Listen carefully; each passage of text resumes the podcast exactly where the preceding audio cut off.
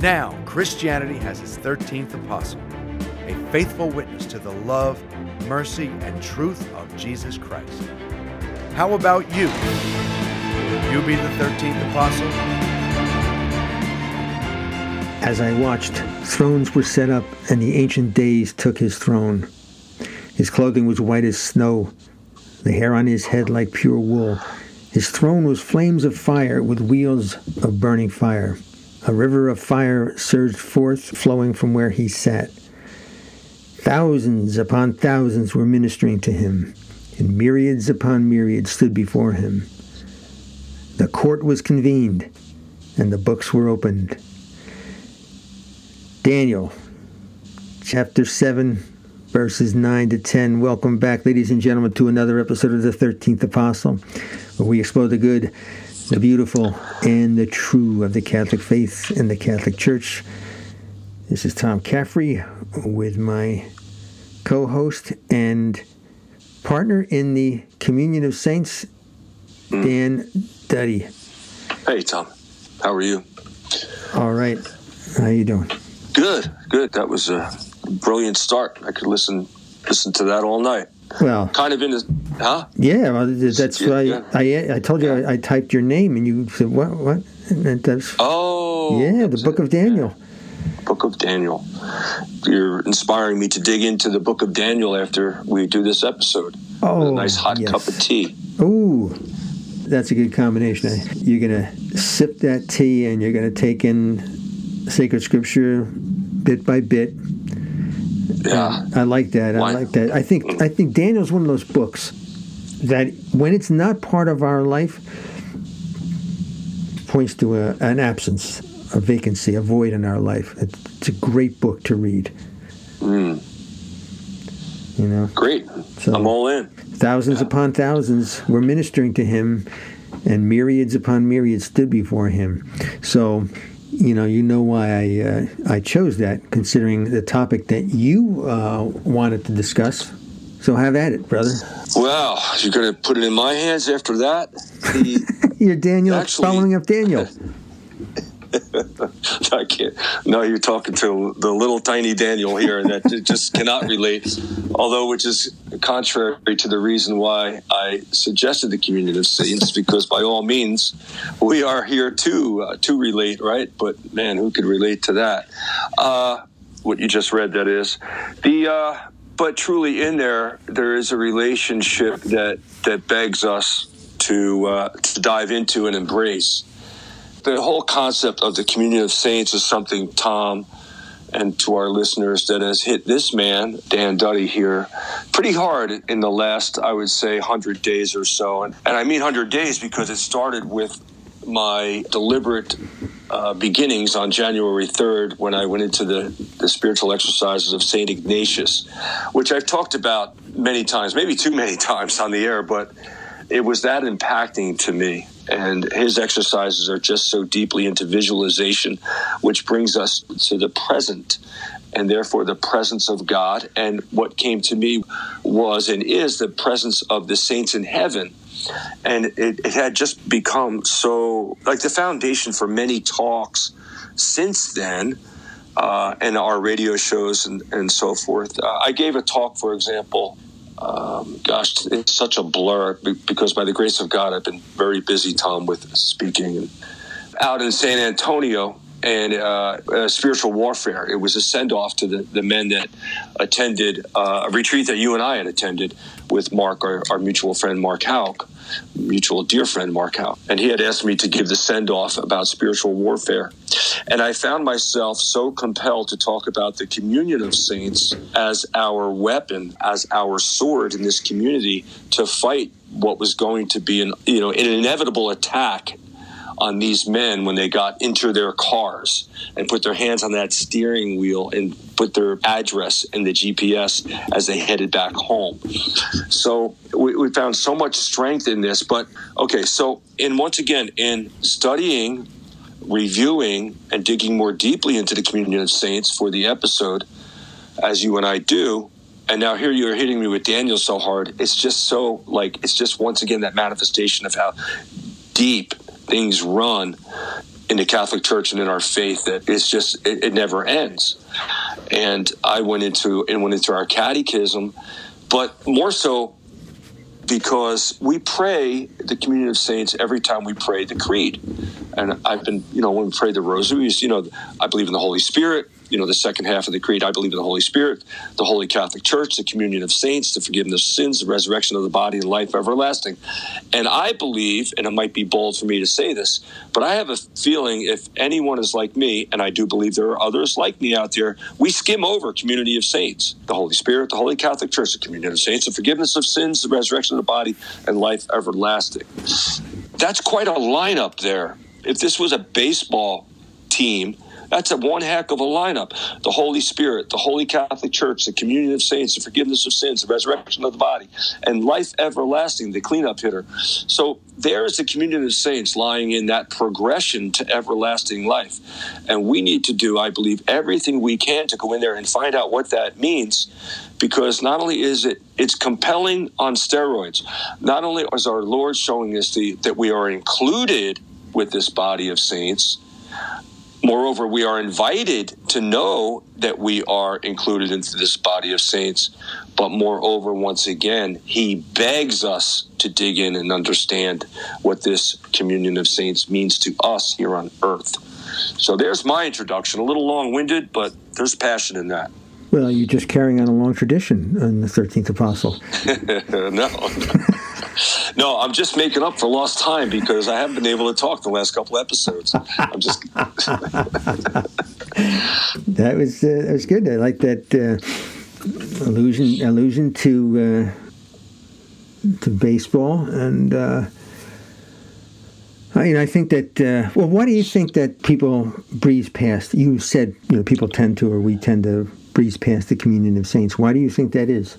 I think uh, it's that's a good question. I, I, can only tell you personally why I did, because let me put it this way: I never really became heart to heart with these this the communion of saints until I really started to hit my knees. I'll tell you who inspired it, Tom. It was on our show like two years ago. Remember we had Jeff Cavins on the show. Sure. And and he talked about the posse of saints. Mm-hmm. That was like the fun. He said we should by all means create a posse. And I think he suggested five, correct? And like yeah, and we did. And you and I enjoyed doing such. And by doing so, we really had to dig into what makes the saint a saint for us. And what happens is the whole idea of charism, and this is in this is in our catechism today. The, the whole concept of catechism, which I was not aware of, it, it's the collision, the combination, the integration of charisms that Christ, our Lord Jesus, wants us to do with the saints in heaven and the holy people on earth the saints on earth. So it's this wonderful, it really ticks off the enemy, excuse the term, because we are seeing our, here, Satan knows us by our names, but calls us by our sins. God the Father in heaven knows our sins, but calls us by our names. By understanding that we have a charism that is very, very much like our saints in heaven, in that our charism gets us to heaven. These are powers and talents conferred uh, upon us by by our sheer creation. Now we're on the path to heaven. So to gain a posse of saints as fundamentally that was the kickoff to the game that I'm talking about, this game of the communion of the saints from Jeff Cavins, made me realize that these saints were once sinners and to come to know the biography of such and what they overcame to become our great saints, some of them doctors of the church, is just so exciting. And it just really it sets a fire in the heart of us who are working for holiness have gained holiness through our, you know, daily dedication and devotion to God the Father in heaven. And it, it just compels us to really visualize ourselves in eternal life. And it's consolation over desolation is the outcome. And, you know, it just creates this incredible synergy amongst all of our friends. Hey, before we even started here, you talked about these coincidences of our, our brother Jim and these conversations with Jim and Brenda, his lovely wife, and Kirby, how he, he came into your life yesterday when you wanted to talk to Kirby. This is the communion of saints by the graces of the Holy Spirit that it constantly keeps us glued up and moving down that narrow path to that narrow gate together. From our baptism. Yeah. Uh, Mhm. Well, The, uh, the communion, the communion of the sacraments. It's our it's our baptism that, that kicks us off. Yeah. After this, I had a vision of a great multitude, which no one could count. From every nation, race, people, and tongue, they stood before the throne and before the Lamb, wearing white robes and holding palm branches in their hands. At Revelation 7, verse 9. So, vision of a great multitude, every nation, race, people, and tongue. And this is Revelation, so this is the New Testament. Uh, I caution is not the right word. Well, yeah, it is the right word in some in some uh, context where if we have this um, mm, imperious or imperialist uh, view of uh, well that only uh, if we're like Calvin the, uh, the Calvinists where we there's the elect and if you're an elect if you're among the elect well, you're going to heaven Okay, it doesn't matter necessarily what you what you do, and no matter how good you are, if you're not among the the the elect, you're not going to heaven. Now, I have problems with that in a number of ways. When I first learned about it years ago, and I really wondered how people could believe it, but obviously, many many did. You know, following Calvin and after the Reformation and whatnot. But now here we go in in the New Testament where it says a great multitude which no one could count from every nation, race, people, and tongue. Well, you know, it's hard to get uh, to to say, okay, well, there are some people who are in the communion of saints, and we're not talking about canonized saints. We're talking about what we are as baptized people. Uh, and we, we, you know, we think about what Paul wrote in um, in Hebrews. Uh, Therefore, since we are surrounded by so great a cloud of witnesses, let us also lay aside every weight and the sin that clings so closely, and let us run with perseverance the race that is set before us. So, this whole idea of community, and we believe that, you know, we're, we're resurrected bodies. So, it's not like heaven is filled with dead people.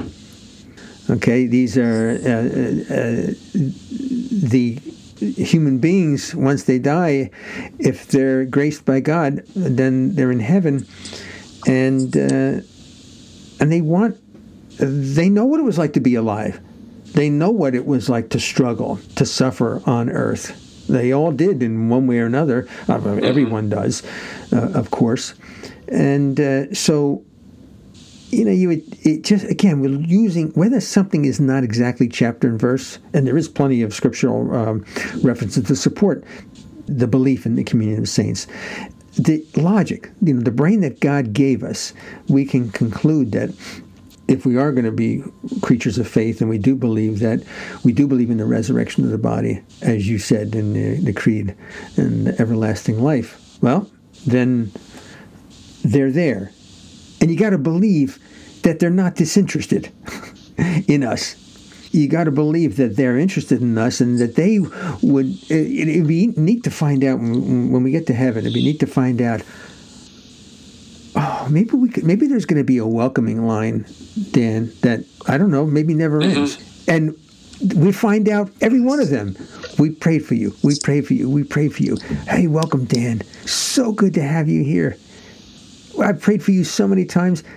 That would be a wonderful, that would be a mind blowing experience uh, to have. Yeah. And we have to believe that. We need to really make ourselves as fundamentally right. Here we go into the dirt again and know that to be true. I think we overthink our very own creation where we need to really maybe take a deep breath, settle back down, get into the dirt and say, yeah, that is absolutely positively a truth that I believe will happen and celebrate that and live our life with that with that excitement. You know, Saint Therese told us, Tom, that she was going to do her very best work for oh, us yes. from heaven, right? Yes. And you know, I struggled a little bit with this whole saint concept, and you know, referring to ourselves as saints here on earth. But the Catechism tells us something. If you give me a second, it, I'll, I'll, I'll read it. It says, "Since all the faithful form one body, the good of each is communicated to the others." We must therefore believe that there exists a communion of goods in the church. But the most important member is Christ, since he is the head. Therefore, the riches of Christ are communicated to all the members through the sacraments. As this church is governed by one and the same Spirit, all the goods she has received necessarily become a common fund. So we are saints walking among the saints in this body. But here's the kicker: I'm like, I'm still, I'm still not hearing us being saints. Me and Tom. I want me and Tom to be told we're saints. but the the term I'm reading. I'm also ad libbing a little bit here as I read it. The term and uh, paraphrasing a little bit. The term communion of saints therefore has two closely linked meanings: communion in holy things, sancta, and among holy persons, sancti, which means sancta sanctis means God's holy gifts for God's holy people. And it is proclaimed by the celebrant in most Eastern liturgies during the elevation of the holy gifts before the distribution of communion. The faithful, sancti, are fed by Christ's holy body and blood, sancta, to grow in the communion of the Holy Spirit and to communicate it to the world. You see, there is an inclusiveness there with us in the community of the sacraments and the community of us, the body of Christ, that makes us walking saints. One that we can mess up big time, but we are in it and we must be excited about it. Yeah, I think that everything uh, there's so much that ongoing development of the same of the same theme and greater understanding, and uh, so much evidence to say that well, we are this. I mean, we're none of us were born. We were all born to be saints. Uh, God doesn't want to lose anybody, and if we're if we're in heaven, well, but even before, this our church teaches, our faith teaches, you know, with with, with baptism, and you know, Thomas Aquinas, uh, Saint Thomas Aquinas, you know, his understanding of the communion of saints, uh, you know, in, in, he wrote a commentary on the uh, Apostles' Creed uh, as in our natural body, the operation of one member works for the good of the entire body, so also is it with a spiritual body, such as the church. Mm. You know, because all the faithful are one body, the good of one member is communicated to the other. Boy, if there's if if there was one lesson that every preschooler around the world, uh, or at least that age group, uh, could know, it would be that that we're all one body. I mean, it's the you know it's the human race. I'm going to sound like I'm uh, I don't know throwback to the '60s. Uh, that you know it's, we're, we're we're all in this, and what we do affects affects the other. Boy, it's tough that you know that sin. Okay, we got original sin, but uh, I don't know. We, we still have that concupiscence. Yeah. You know, and mm-hmm. Uh, we do things. You know, people say that they wonder, well, you know, why do we, why why did why did these things happen? But I mean, you look at eh, all these things, all these forces, and there's you know there's one main force, this force of evil, uh, that wrecks things, mm-hmm. you know, and uh, so we we're not so saintly. Yeah, and you know, I, I found myself saying several times recently. Uh, in, in some of my talks, you know, hey, I'm just one guy. And I realized that that is so anti the community, the body of Christ, for me to say that. Instead, I need to, in the spirit of building teammanship, which I've been graced to do for so many years as a head football coach. And what is so desperately needed for the church is that we commission our people to know that they are in the body of Christ, as you just said, that our preschoolers should come to know. And there's a there's a great consolation in that too, and a, and a great warmth that comes from that. But we must also know, and I'll go back to the catechism, everything the true Christian has is to be regarded as a good possessed in common with everyone else. We so w- w- what that means is that we cannot disregard the fact that we do possess goods, and we need to, of course, be humble about that and understand that all good things come from God, and we're not God. And let me go on. All Christians should be ready and eager to come to the help of the needy and of their neighbors in want. A Christian is a steward of the Lord's goods. Now, getting right to your point that you just said, I don't know if you realize how much you were consistent with the catechism. None of us lives to himself, and none of us dies to himself. If one member suffers, all suffer together. If one member is honored, all rejoice together. Now you are the body of Christ and individually members of it. Charity does not insist on its own way in this solidarity with all men, living or dead, which is founded on the communion of saints, the least of our acts done in charity redounds to the profit of all. And here's the kicker, and you just said it every sin harms this communion. Right in line with what you just said. Yep, from the catechism. No man is communion, an island. Tom. Well, we are at communion, and this poem uh, is. I don't think it's a. It's not a purely secular poem, but it's a famous one. No man is an island, entire of itself. Every man is a piece of the continent, a part of the main. If a clod be washed away by the sea, Europe is the less, as well as if a promontory were, as well as if a manner of thy friends or of thine own were. Any man's death diminishes me, because I am involved in mankind, and therefore never send to know for whom the bell tolls. It tolls for thee. So we are not alone, and yet uh, you just made a comment uh, before we got on the air about uh, a post that I uh, just sent in, and I was making the point in there about well, one of the points I was making is, uh, and you and I've talked about this. Uh, there was just another big study that came out about the loneliness, the epidemic of loneliness in the U.S. And that's so. Here we are talking about the community of saints and we've got an epidemic of loneliness. And one reason for that, and I, I would argue that the, I do argue that the main reason for that is because people no longer believe. They don't believe that they are part of this mystical body, f- physical body. You know, it's, uh, it's. I mean, the incarnation is all about, is all about a body you know, God coming, uh, becoming one of us. So, you know, it's a physical manifestation that we could understand, no longer an abstraction. And yet, so many people, they either they were not church, they were certainly not catechized. You know, they they weren't brought up in a culture, and they haven't come across someone like you. You know, for example, to understand that this real special thing, I shouldn't be lonely there are others out there, not just that are others that are like me, although there are plenty, that's why there's an epidemic of it, but there's people out there that want to know you and want to want to show you that you're part of something a lot bigger than you realize and that's uh, and but that together we can start to experience some of that great other and of course that other is Yeah. Jesus Christ. Yeah, and it's all manifested where Tom? In the in the Eucharist, all left for us before the crucifixion, for us to eat, you know, eat the bread of life together in one community. We have the amazing power of the Eucharist. hmm Amen.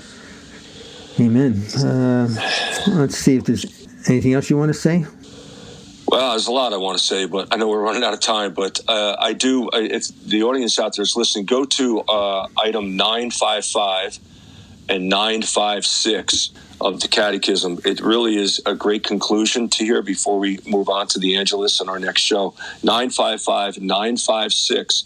Read that, digest it, get that down into your heart and your soul. And it's a beautiful conclusion to what Tom and I are talking here. To you, my brothers and sisters out there in this body of Christ, together with my good friend Tom and I, please. Amen, brother. Okay, so you did say we're uh, coming up on the Angelus, and that's not it, right? hmm It doesn't stop there. Amen. What's after the Angelus? Uh, your prayer intentions with uh, our friend Peter and Jimmy. Don't don't worry, Peter. I didn't forget you. Uh, I wouldn't let him forget you, Peter. all right, that's great. All right, WQPH Radio dot org You can hear us by clicking Listen Live. We're at 11:30 uh, Saturday mornings. But all the rest of the program and the great program on this uh, great station, uh, helmed by Marianne Harold, and uh, we put all together with the help of Gene and James. So we're so grateful for that, and we hope and trust that you, ladies and gentlemen, are grateful for that as well, and grateful for those those people and all the rest of the crew at WQPH. That does it, Danny. You have a good uh, rest of the week. Yep, and you too, God bless Tom. you, brother. Thank you. Yeah. God bless you, Tommy. God bless you all. We're listening to 89.3 FM WQPH Shirley Fitchburg. So we want to let you know how much we appreciate all your support you've given us through the years. We have an Eternal Life Radio Guild. And what does the Guild do? The Eternal Life Radio Guild contributes monthly or quarterly what they can afford to give. Our smallest one is $5 a month, $10 a month. We have people who have given us $30 a month that don't listen in even the radio area because they know the value of evangelizing and telling the truth as it really is, as our faith taught us. Our Mother Angelica would say, keep us between your electric and your gas bill. We need to make the same request. I know some of you support EWTN, and that's very good, but don't forget, we have a cell tower that we have to pay every month. The bill is now going from $1,100 a month $1,400 a month. And that's a lot of $5 contributions. Maybe you've been blessed and you sold a piece of property and you want to tithe something for God. What more could you give God but Catholic radio in our area? We serve three prisons. We have a lot of people listening uh, that are older, they're homebound, uh, they're in nursing homes. We really need to reach out to more people. So if you can contribute, there's two ways. One is to go on our website and hit the PayPal button, and you can donate. If you'd like to be a member of the Guild, you can let us know. You can call us at our station, 978 343 0893, or you can write to us at Post Office Box 589, Medford, Mass. And by the grace of God, we we're just able to send out a big mailing of 1,800 letters to our supporters, but we need to hear from you. I know if even if you can say a prayer, that's going to help us. But a donation is very much appreciated right now. So you can send that donation if you're going to mail it to WQPH Radio, Post Office Box 589, Medford, Mass. 02155. Thank you for listening to the 13th Apostle with Dan Duddy and Tom Caffrey. For more information on Dan, visit his website at www.danduddy.com or email dcduddy at gmail.com. Tom's website is faithpilgrims.com or email trcaffrey at faithpilgrims.com. How about you? Will you be the 13th apostle?